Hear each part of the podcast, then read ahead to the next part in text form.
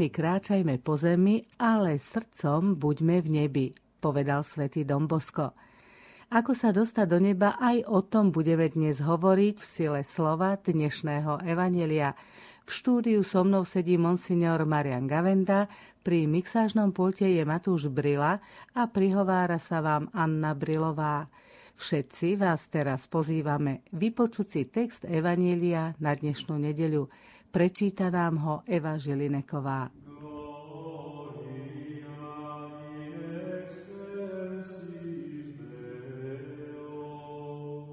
Čítanie zo svätého Evanielia podľa Marka. Keď sa Ježiš vydával na cestu, kto si k nemu pribehol, kľakol si pred ním a pýtal sa ho – Učiteľ dobrý, čo mám robiť, aby som obsiahol väčší život? Ježiš mu povedal, prečo ma nazývaš dobrým? Nik nie je dobrý, jedine Boh. Poznáš prikázania, nezabiješ, nescudzoložíš, nepokradneš, nebudeš krivo svedčiť, nebudeš podvádzať, cti svojho otca i matku. Ale on mu povedal, učiteľ, toto všetko som zachovával od svojej mladosti. Ježiš na ňo pozrel s láskou a povedal mu Jedno ti ešte chýba. Choď, predaj všetko, čo máš, rozdaj chudobným a budeš mať poklad v nebi. Potom príď a nasleduj ma. On pri tomto slove zosmutnel a odišiel zarmútený, lebo mal veľký majetok. Ježiš sa rozhliadol a povedal svojim učeníkom, ako ťažko vojdú do Božieho kráľovstva tí, čo majú majetky. Učeníci sa nad jeho slovami zarazili. Ale Ježiš im ešte raz povedal, Deti moje, ako ťažko sa vchádza do Božieho kráľovstva. Lepšie je ťave prejsť cez ucho ihly, ako boháčovi vojsť do Božieho kráľovstva. Oni sa ešte viac čudovali a hovorili si, kto potom môže byť spasený? Ježiš sa na nich zahľadel a povedal, ľuďom to je nemožné, ale Bohu nie, lebo Bohu je všetko možné. Tu sa ozval Peter. Pozri, my sme opustili všetko a išli sme za tebou.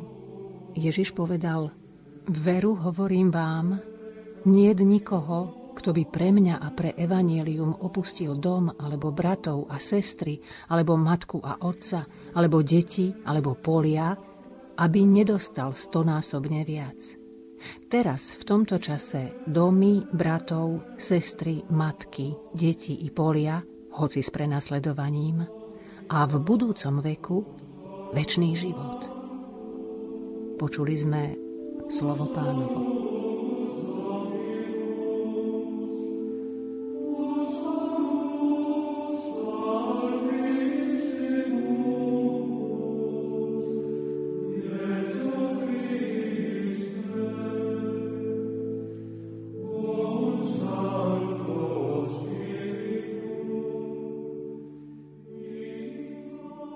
Evanieliu máme rozobraný prípad ľudí, ktorí si žijú dobre, majú nadmieru, žijú čnostným životom, sú voči okoliu slušní a možno v drobnostiach aj pozorní, ale keď ide o poskytnutie pomoci alebo rozdelenia sa s biednými, tak sa otočia chrbtom. Poznáte takých v úvodzovkách slušných katolíkov? No je ich veľmi veľa, nechcem vyberať medzi slovičkom žiaľ alebo našťastie. Je to skutočnosť, že byť katolíkom má určitý vývoj buď stúpajúci alebo klesajúci, že ten stav, na akom človek je, je, že už ho dosiahol, alebo aj sa zosunul už do tej určitej úrovne.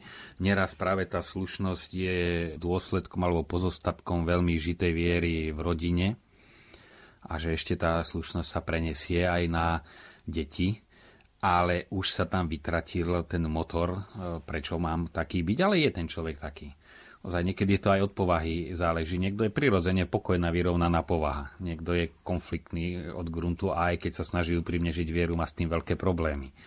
Tak e, sú takéto prípady. Pravdou je, že taká tá spokojnosť, ja som dobrý katolík, nikoho som nezabil, ktoré veľmi často počujem hovoriť. Žijem podľa desatora. Žijem podľa desatora a jeho vypočíta hlavne tie najhrubšie prípady, že mňa sa netýkajú. No a to je práve prejav, ako hovorí už starý zákon, nie si ani teplý, ani studený a preto ťa vyplúvam z úst. Tá vlažnosť je čosi hrozné, lebo keď je človek zlý a uvedomuje si to zlý v zmysle, má zlé vlastnosti a si ich uvedomí, či už nemorálny alebo iné slabosti, tak to ešte dobre. Ale keď si myslí, že všetko je v poriadku, to je najhorší stav, alebo necíti potrebu niečo meniť. No a samozrejme, hriešní sme všetci, slabosti máme všetci. Rozdiel je len medzi tým, že niekto si ich uzná, niekto neuzná. Ani nie je možné deliť na dobrých a zlých, ale na tých, ktorí si tú hriešnosť uvedomujú a na tých, ktorí si ju neuvedomujú. No a potom samozrejme tí, ktorí si ju uvedomujú, malo by sa to prejaviť že toho zlého robia menej a dobrého viac. Ale teda v podstate v každom človeku, ako to kto si povedal, drieme aj démon, aj aniel. Záleží, čo mu dá priestor a s čím spolupracuje. Naši poslucháči asi nevedia presne, čo znamená prejsť ťave uchom ihly. V dnešnom evanieliu zrejme si môžu predstaviť naozaj tú malú ihlu a to malé uško, čo vyvoláva absurdnosť prechodu nie ťavy, ale vôbec hrubšej nite. Aké ucho ihly tu Ježiš spomína? Znova je potrebné poznať kontext. Jednak bolo by správne aj toto vysvetlenie, pretože Ježiš niekedy na schvál používa kontrasty Príklad, e, človek, ktorý stúpa do Jeruzalema, prepadnú ho zbojníci a všetci ho obidú len Samaritán. No Samaritán by neišiel z Jericha, pretože zo Samárie sa ide inak do Jeruzalema, ale Ježiš použil na schvál tento obraz, že ten, ktorý najmenej by sa to dalo čakať a ktorý tam ani nemá čo robiť, tak ten pomôže, lebo ide o podobenstvo, kde je podstatná tá pointa. Čiže niekedy práve tú nemožnosť mohol by Ježiš aj takto povedať, že tak ako ťava veľká tým uchom ihly neprejde, tak je nemožné, aby sa bohatý dostal do Božieho kráľovstva. Totiž logicky nemožné, tak ako je nemožné mať plné ruky a prázdne. No keď niečo držím v ruke, tak nemôže mi druhý do nich niečo dať. A keď sa ja upnem na majetok, tak Boh ma nemôže naplniť, lebo už som naplnený. To je otvoriť sa a zatvoriť sa. Ako náhle, ja neviem, naozaj sa zatvoríme, tak Boh nás nemôže obohatiť samým sebou, čiže nemôžeme byť skutočne bohatí. No ale je tu aj druhé vysvetlenie, že naozaj Jeruzalem mal viaceré brány, majú svoju symboliku, ale bola aj brána, ktorá sa nazývala uchom ihly a tamto podobenstvo sedí ešte viac, totiž tam ťava mohla prejsť len kolenačky a musela zložiť náklad. Tie ťavy, ktoré prichádzali, samozrejme to sú ako dnes kamiony s tovarom, obložené tovarom, tak prešla len vtedy, keď klakla na kolená a zložila tovar. No to je ešte vystižnejšie naozaj do kráľovstva Božieho vchádzame svojim vnútrom nie to, čo máme, čím sme obložení, ale to, čím sme vnútri, čím sme vo vnútri. Na tu samozrejme znova ani nejde o protiklad e, majetku a nemajetku, ale o postoj srdca. Lebo v Božích očiach, aj keby niekto mal neviem aký majetok, je to tak máličko, ale e, to, čo je podstatný rozdiel, či ten maličký človek z Božieho pohľadu sa dokáže otvoriť a prijať Boha a stať sa skutočne veľkým, alebo sa uzavrie a myslí si, aký je bohatý, keď má nejakého Mercedesa, alebo má nejakú firmu, alebo má jednu krajinu, je prezidentom, no, naozaj len v rámci vesmíru a len toho viditeľného tá zem je taká malá bodka, že z toho Božieho pohľadu je to všetko smiešné. Jediný rozdiel medzi ľuďmi je, či sa nechá naplňať Bohom, alebo si myslí, že On je Pán Boh. A to už starý zákon hovorí, múdroslovná kniha, blázon si v srdci povedal. No to len blázon môže. Ako som čítal peknú vetu, že keď niekto povie, že pochopil Boha, práve povedal najväčšiu hlúposť v svojom živote. Lebo nevie, kto je to Boh. Keby vedel, tak to nepovie. Boh je tajomstvo, to ako vtesnať priamku do úsečky, že sa mu podarilo, keby niekto tvrdil v matematike. Prečo vlastne boháči majú toto nebezpečie, že aj keď sú považovaní za veľmi dobrých a slušných, ich cesta do kráľovstva nebeského je ťažšia ako pre ostatných, ako to hovorí Ježiš? Totiž ten problém je oveľa hlbší. A ja som si uvedomil pri prekladaní encykliky Caritas in Veritate, ktorá reaguje okrem iného aj na súčasnú ekonomickú krízu, veľké rozdiely v bohatstve a v chudobe. Totiž človek a vesmír vznikol z túžby Boha, aby ešte aj niekto iný mimo neho a zároveň v ňom a mimo neho mal účasť na jeho láske. Láska je túženie. Láska znamená túžim ti to najlepšie dať, prejaviť, prajem. To určitý odtien, vždy nejaká forma túžby. Túžim ťa vidieť, túžim, aby si bol šťastný, bola šťastná, túžim raz tam zobrať, to je túžba. Podstata lásky je aj má dimenziu túžby, tu najhlbšiu. A tým, že sme na Boží obraz stvorení, Augustín to hovorí veľmi presne, tiež si toho užil, aj sexu, aj slávy, ale prišiel na to, že nespokojné je srdce naše, kým nespočíne v Tebe, Bože, lebo si nás pre seba stvoril. Tu treba vidieť podstatu aj egoizmu, aj svetových problémov. Nie je to len v tom, že ja chcem nahrábať ten taký prvoplánový vlastný egoizmus a nech tí druhí hľadujú a pookrádam ich. Človek, a to je od Boha, nie z jeho rozmaru, túži po nekonečne. On sa neuspokojí s ničím. Lebo túži po Bohu, ktorý je nekonečný, nadprirodzený. To vidíme aj v najväčšom šťastí. Ešte by chcel viac. Aj pri najväčšom bohatstve ešte by chcel viac. No a tu celý problém nastáva, že to vykolají. Človek sa odvráti od Boha a tá túžba po absolútne sa už nenaplňa v Bohu, tak sa potom vrhá, to je vykolajená túžba. To ako ozaj raketa, alebo keď sa vykolají vo vesmíre, tak je to katastrofa. Tá túžba, keď sa vykolají, tak zrazu sa vrhá hlavo som sa vrhal, hovorí Augustín, na všetky tvoje stvorenia, lebo si myslel, že tam teba nájdem. On to vyjadruje ako ošklivosť, ako to všetko znečisťoval. Lebo si myslel, že nájde Boha a tam ho nemohol nájsť. No toto je podstata súčasného sveta, že sa zrieka Boha, ale zbaviť sa túžby po Bohu nemôže. No premieta to potom, kto je schopný, chce dosiahnuť absolútno cez vedomosti a kariéru, kto zase je podnikavý, tak cez bohatstvo No ale jadro je túžba a keď sa tá túžba nenaorientuje správne, tak samozrejme Boh vložil do človeka aj ďalšie túžby, tie, ktoré vyplývajú z tej základnej. Je to aj sexuálna túžba, aj túžba niečo vlastniť, dosahovať, tvoriť, spoznávať. Ale tie sú harmonické vtedy, keď tá najhlbšia túžba je naplnená a v rámci nie sú potom už zharmonizované aj ostatné túžby.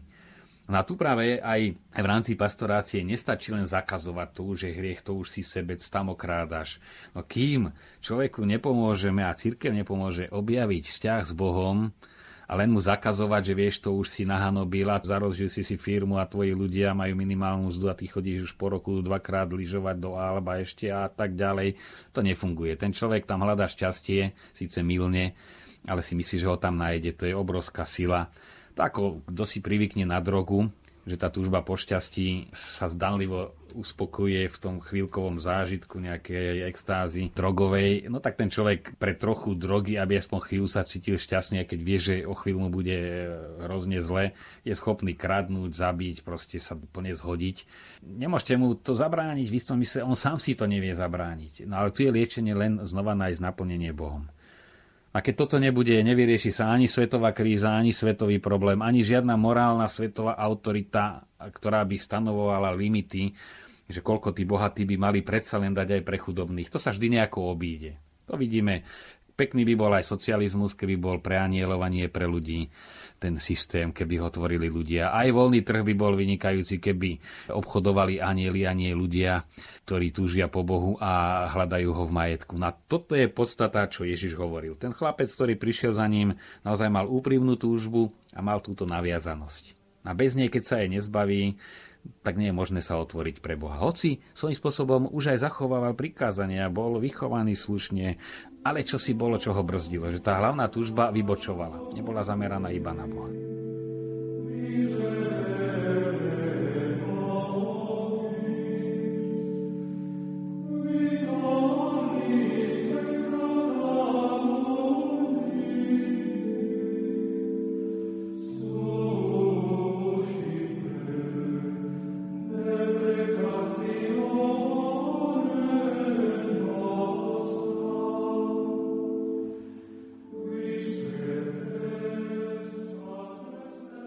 S otcom Marianom Gavendom sa zhovárame o evanieliu dnešného dňa, ktoré hovorí o bohatom mladíkovi. On sa pýtal Ježiša, čo má robiť, aby sa dostal do kráľovstva nebeského. Ježiš mu hovorí, aby rozdal svoj majetok. Otec Marian, môžeme povedať, že toto evanielium je o bohatstve? Aké témy sa v ňom prelínajú? V tomto úryvku vlastne nasledujú po sebe tri rozličné scény, ktoré je potrebné rozlišovať. Prvou je príchod e, bohatého mládenca, ktorý chce nasledovať Ježiša a myslí si, že na to stačí zachovávať prikázania. A mnohí si toto myslia. Zachovávam prikázania, teda som dobrý. Nerobím nič zlého, ergo znamená to som dobrý. No ale to je to, čo, ktorý si svety povedal opisne, e, že človek prišiel pred e, Boží súd a Boh mu povedal ako tým, čo majú byť zavrhnutí, nepoznám ťa a ten človek hovorí, pane Bože, ale pozri, veď mám ruky úplne čisté a Boh mu hovorí, áno, sú čisté, ale prázdne. No a o tomto hovoria potom už skutočne všetky Ježišové podobenstva. Nestačí nemať hriech. Ani v jednom podobenstve o poslednom súde sa nespomína nejaký hriech. Že ty si vraždil, ty si kradol, tak ty pôjdeš do pekla a ty si nevraždil a už pôjdeš do neba. Ani v jednom. Je to o talentoch, o perlách, rozmnožoval, e, olej si zháňali tie panny do svojich lámp. Čiže toto je veľmi dôležité, nemyslieť si, ako si ten mladenec myslí, že keď už nerobím nič zlé a zachovám prikázania, už som dobrý. A on cíti, že chce čosi viacej. To bol správne zachytená tá vnútorná túžba. Že to je jedna téma. Druhá téma hovorí o samotnom teda majetku ako takom. Ježiš to zo všeobecne odpovedal tomu mladencovi, on odišiel smutný. No a potom Ježiš hovorí o vzťahu k majetku, o naviazanosti. Tam som počul takú peknú vetu, že ste príliš veľký, aby ste mohli vstúpiť do kráľovstva detí. Kráľovstvo Božie nahradené kráľovstvom detí. Samozrejme je to Božie kráľovstvo, ale je to kráľovstvo, do ktorého vstupujú len deti. To sa príliš považuje za dospelého, teda už všetko viem, vystačím si, nepotrebujem, tak ten nemôže vojsť do Božieho kráľovstva. Tá odkázanosť na Boha. A znova je to úbohosť alebo bezbohosť, to je to isté. Úbohý je ten, ktorý si myslí, že bez Boha niečo dosiahne. A potom je tu tretia scéna, tá sa týka učeníkov. A to treba aj rozlišovať, čo my. Pretože naozaj oni videli, že sú trošku iná kategória. Zanechali fakticky. No a pán Ježiš tam ešte dáva aj takú v tom treťom prípade, že áno, dostali ste, ale aj s prenasledovaním. A to je veľmi dôležité, aby si na to príliš neprivykli, lebo ten väčší život aj pre tých, ktorí už tu na Zemi dostanú stonásobne, môže byť ohrozený, že si na to privyknú. Mám veľmi zaujímavú spomienku. Oslovilo ma to, keď som na Sibíri stretol jedného polského kňaza mladého. Tam už polárny efekt spôsobuje, že cez leto sú veľmi kratučké noci, až takmer sa nezotmie, len tak okolo polnoci trochu a potom zase už sa rozvidneva a zase v zime je veľmi dlho tma a okolo 11. sa tak rozvidne a už okolo 2. sa stmieva. A keď tam nie je elektrika pri sviečke tie strašne dlhé noci, tak on povedal napokon až dve veľmi dôležité veci. Jedna, že tu buď sa naučíš modliť, alebo sa zblázniš. Toľké hodiny sama v tichu a pri alebo potom to je na zbláznenie pre mladého, energického človeka a pritom bol ešte, že mal množstvo záujmov, taký praktický človek a sneh až po strechu, keď napadne, tak ani autom nikám, ani televízor, nič. No a potom po druhé povedal, lebo som sa ho pýtal, a čo ťa tak podnietilo, že si nechal však v Polsku kňazom je dobré a prišiel si sem. A on hovorí, vieš, lebo okrem iného ja by som sa rád dostal aj do neba a z Polska sa kňazom veľmi ťažko ide do neba nechcem sa dotknúť, môžeme to povedať aj zo Slovenska, on bol z Polska, tak povedal z Polska, ale vieme, na čo myslel, že predsa len aj v tom kňastve sa dá aj pomerne dobre prevegetovať život a myslieť si, aký som ešte obetavý, užitočný. A preto pán Ježiš posiela aj určité prenasledovanie a hovorí, aj keď s prenasledovaním, aby ste dosiahli život väčší nie blažený tu na zemi. V tomto evanieliu sme počuli aj myšlienku, že ľuďom je nemožné, to, čo Bohu je možné. E, čo ty myslel Ježiš, keď povedal túto no to, vetu? čo som práve povedal, to si často neuvedomíme, že tu nie je len, že človek sám sa nevie zbaviť, ja neviem, túžby po majetku, ale človeku je nemožné naplniť svoju túžbu po šťastí a po vlastnení e, absolútnom niečím mimo Boha. Len Bohu je možné naplniť základnú a najhlbšiu túžbu človeka. Nikomu inému to nie je možné. Len Bohu je to možné na to, aby sme Bohom sa mohli nechať naplniť, práve preto potrebujeme tie prázdne ruky, tú nenaviazanosť, ktorá nevždy musí byť obrovským majetkom. Zaujímavé na túto tému hovorí Proncato a cituje ďalšieho obľúbeného talianského spisovateľa Guareschiho, ktorý bol aj zatvorený. A on si z kúsku chleba, kde sa čakalo celé hodiny, kým dajú do tej celý trošku chleba, urobil guličku. A on ju celú tú dobu vo väzení, keď bola vo tvrdom väzení, tú guličku nezjedol, aby si dokázal, že je slobodný. Niekedy to platí opačne, že tá troška ho držala v slobode. A už si povedal, ešte mám aj túto trošku, mohol by som ju teraz zjesť, mám veľký hlad, ale ja si dokážem, že sú slobodný a ja ju nezjem. A tá drobnosť mu dávala obrovský rozlet. V tom väzení, kde bol po každej stránke obmedzený, bol sám sebou. No ale veľmi často je to naopak, že my pre jednu drobnosť, na ktorú sa upneme, a nevieme si ju odrieknúť. Niekedy naozaj človek je schopný veľkých obetí, všeličoho a má a on to cíti jednu drobnosť a nevie sa jej zdať a drží ho. To je ako keď naozaj ten príklad si z detstva pamätám, preto ho často hovorím, keď človek prelieza cez plot alebo aj lezie na strom a keď sa zachytíte len o jednu kúsok odevu, kým to neuvoľníte, tak vysíte. No a to je to, čo autori duchovného života volajú naviazanosť. Čo si, čo nemusí byť ani zlé a človek sa toho drží a nevie to pustiť keď sme tiež boli ešte v tých stredkách ministranských, tak sme čítali z takej dobrej knihy českej príkladov, takých katechetických, že je to ako keď chytajú černoši opice. Že uviažu vrece s takým malým otvorom, dovnútra dajú banán a príde opica, ona ho chytí a začne utekať, ale zistí, že je v pasci a mohla by ho len vypustiť a ujsť, ale ona radšej sa nechá chytiť, len aby ten banán nevypustila. A veľmi je to vystižné, aj keď trošku detské, že my neraz sa takéto nejaké drobnosti chytíme a necháme si ujsť Božie kráľovstvo. Peter, hovoril Ježišovi, pozri, my sme opustili všetko. Podľa toho, čo ste povedali, tak zrejme neznamená to, že musíme úplne všetko opustiť a rozdať, ale ide o postoj. Ide o postoj, to nechať a ísť nasledovať. Lebo vidíme, že ja aj tomu mladíkovi bohatému podal, nechaj to a nasleduj ma. Lebo on ňom videl povolanie, to bola reakcia na konkrétne povolanie, chcel ísť za Ježišom, no ale ho aj čo si viazalo. V rámci toho bol aj slušný, ale cítil, moja cesta je iná. To koľký cítia povolanie k určitému spôsobu života, ale sú aj zviazaní, nevedia často, je to častý prípad, aj opustiť rodičov. Že si tak privyknú a hlavne teda dievčatá, ženy už v istom veku a tam ale je potrebné si povedať, je to moje povolanie, na toto ma Boh stvoril, aby som ja zostala žiť medzi rodičmi, kým to ešte nepotrebujú a nie je to už obeta, že ozaj niekedy zasa treba zrieť aj toho vlastného šťastia ako odmenu alebo vďaku za dar života, ale často je to len pohodlno, že človek privykne a nevie vykročiť do života a naplňať tam svoje povolanie. To je podobný prípad. To nemusí byť vždy len nejaké bohatstvo a podnikanie. Podstate tu nadvezuje, že ako vlastne chápať to štvrté Božie prikázanie, o čom ste hovorili, ctiť oca i matku a na druhej strane výzva, kto pre mňa opustí matku i oca a tak ďalej. Isto si tu Kristus neprotirečí vyslovene, ako chápať tieto protiklady. No chápať že tu sa spýtali apoštoli, ktorí ho už nasledovali, a čo my?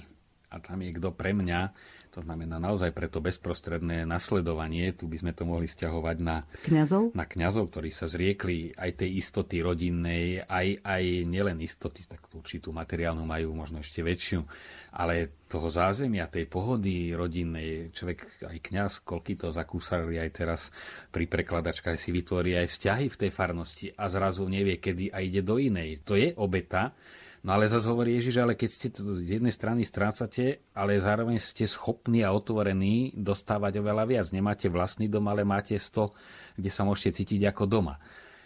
Alebo nemáte vlastnú rodinu, ale medzi koľkými ľuďmi, ktoré inak by nebolo možné, môžete mať e, pekné a blízke vzťahy naozaj tam treba najskôr opustiť, až potom môže človek dostať. Keď sa úplne, tak môže byť aj v celý báte, aj v kniastve, aj v reholi a môže byť väzňom a nemusí byť slobodný. Keď sa pozrieme na tento prípad, ktorý nám ponúka Evangelium, asi je veľmi zaujímavé, ako dopadol tento mladý muž. Tak vieme, že odišiel smutný a tam vidíme, že v ňom hľadala tá hĺbšia túžba a naviazanosť. To, čo sme už z viacerých koncov rozoberali, to volanie po naplnení a on chcel naozaj nasledovať Ježiša, teda objaviť Boha. A Ježiš tam aj použil takú určitú slovnú, nie hračku, ale niečo, čo mu málo rozumieme, len e, Boh je dobrý, prečo mi hovoríš dobrý? Čiže chceš ma nasledovať, inými slovami. Ako? Dobrého učiteľa, ktorý je zaujímavý, má dobrú ponuku, ako bolo viacej takých učiteľov za Ježišových čias, alebo ma chceš nasledovať, pretože len Boh je dobrý, čiže vidíš, že vo mne nasleduješ Boha a jeho cestu. Tá otázka bola taká skúšobná, že o čo ti vlastne ide. Som pre teba iba učiteľ, jeden z dobrých učiteľov, alebo som pre teba Boh. To je prvá vec. Alebo vidíme, že on túžil ozaj po plnom živote v Bohu. Zachovával som prikázanie od svojej mladosti a tak ďalej. No a odišiel smutný na tú už určité náznaky biblistov, aj vďaka tomu, že o Markovi vieme veľa nielen preto, že napísal Evangelium, ale bol spoločníkom svätého Pavla. sa predpokladá, že práve jeho matke, a o tom vieme, že bola veriaca, bola známa v prvotnej cirkvi, v spoločenstve veriacich, že jej patrila aj horná sieň večeradla a dávajú do paralely určitý detail, totiž Ježiš pohliadol na neho s láskou. To, ako pohliadol, zacíti ten, na koho sa pozrieme. Lebo druhý len vidí, pozrel sa, ale čo sa vymení medzi očami, to len tie druhé oči vedia. A nie tí okolo, čo sa pozerajú. A to práve Marek zdôraznil. Pohliadol na neho s láskou.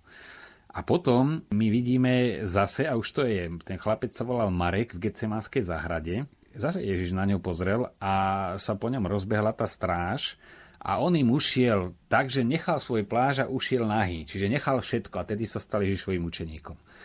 Dávajú to do súvisu. Nie je to priamy, ale ak to nie je aj úplne historicky isté, čo nie je nutné napokon, ale ako symbol je to veľmi trefné. Teda, teda keď... chcete povedať, že Marek hovorí o sebe? Že Marek hovorí o sebe, to hovoria biblisti a spájajú tie náznaky, ktoré som pospomínal. Ako by sme mohli celé toto evanielium, ktoré sme si vypočuli na začiatku, aplikovať do toho bežného života, pretože naozaj je tu veľa momentov, o ktorých by sa dalo hovoriť? Tak keď ide o majetky a hmotné veci, tak v nich sa zvykne robiť inventúra v samotných veciach, ale možno by bolo dobré v rámci tohto týždňa si spraviť inventúru ani nie tak vo veciach, ale vo vzťahoch k ním. Lebo neraz aj tie veci sú aj dobré a je ich dobré mať, ale či nevkladáme prílišnú dôveru, niekto v poisťovňu, je dobre byť poistený, ale nemyslieť si, že ma to zachráni. Alebo to, čo ducha plne som počul, že treba sa chrániť pred zlodejmi, ale sú aj takí zlodeji, ktorí nekradnú majetok, ale majiteľa. Teda smrť najmä, že ukradne majiteľa, majetok nechá tak, že naozaj každý z nás, či si príliš nezakladám na to, čo mám, to vedomie, raz to všetko zanechám boli viaceré teraz sviatky, napríklad svätého Václava. Tí králi mali obrovský majetok, čo je veľké pokušenie. A niektorí predsa, ak zobrali do úvahy väčší život, si povedali, že sú len nástrojom aj to bohatstvo majú, aby slúžili druhým. Takže takúto inventúru vzťahov jednak e, snažiť sa zadefinovať si, čo je moja naviazanosť. O čo by človek najneradšej prišiel. Alebo niektorí autori hovoria to, na čo nám najčastejšie odbieha pri modlitbe mysel. Na to sme naviazaní. To je dobrý barometer čomu tak najčastejšie sa kde si stratíme v tých myšlienkach, to je tam, kde je naše srdce, kde je tvoj poklad, tam je tvoje srdce. A tam idú aj myšlienky. To je prvá vec. A druhá vec, e, vedieť naozaj tak dať. Ja som napríklad si všimol, zvyknem si dávať k desiatku ruženca vždy nejaký úmysel za čo alebo za koho ho obetujem. A je veľmi ľahké a príjemné obetovať ho za niekoho blízkeho, ale už za niekoho, kto mi ide na nervy, aj to už len dať tie minuty tej modlitby, ako si je dosť ťažké. Čiže ozaj nezišne dať. Napríklad, to je to zbavovanie sa tej naviazanosti. Môže byť našeli, že človek naviazaný. Niekto je na poriadok až príliš naviazaný v domácnosti. Niekedy rodičia až terorizujú deti, pretože sú tak penantní, že tie deti zabíjajú, že poriadok sa stane cieľom. Tak si dobre, keď to spadne, nech to spadne. Niekto zase je, ja neviem, lenivý práve v tom istom, čiže v poriadku. Povedať si nie, premôžem, lebo toto ma tu brzdí. Niekoho je to odkladanie, ktoré úžasne odoberá duchovnú energiu, nielen psychickú. Čiže čo si dobre, čo cítim, že mám spraviť, isto urobiť. To úžasne zbavuje naviazanosti. Znova, ponuka je široká, ale podstata zostáva, že čo ľudské srdce túži po Bohu a otvárať sa pre Neho znamená naplňať sa. Tu skutočne tá Slovenčina aj v iných prípadoch sa o tom presviečam, je geniálna. Ako Rufus hovorí, ten jazyk má svoju pamäť a je do neho vložený nielen to, čo chce vyjadriť slovo, ale určitý duch a logika toho národa, v ktorom jazyk vzniká. A u nás to slovičko Boh a bohatý. Že bohatý je ten, ktorý má Boha. Už etymologicky. Kto nemá Boha, nemôže byť bohatý, je nebohatý. A kto má Boha, je bohatý. A všetko ostatné má tomu slúžiť. Takže dať si len otázku, či ozaj sa stávame bohatí, alebo nás niečo oberá, aby nás Boh mohol naplniť a urobiť naozaj bohatými. Ďakujem ocovi Marianovi Gavendovi za jeho rozprávanie. V sile slova nám rozvinul dnešné evanielium a my ho v sile ducha prenesme do našich životov. So slovami nezáleží na tom, čo máme, ale na tom, čo dokážeme, sa s vami lúči Anna Brilová. Prajeme vám požehnaný týždeň.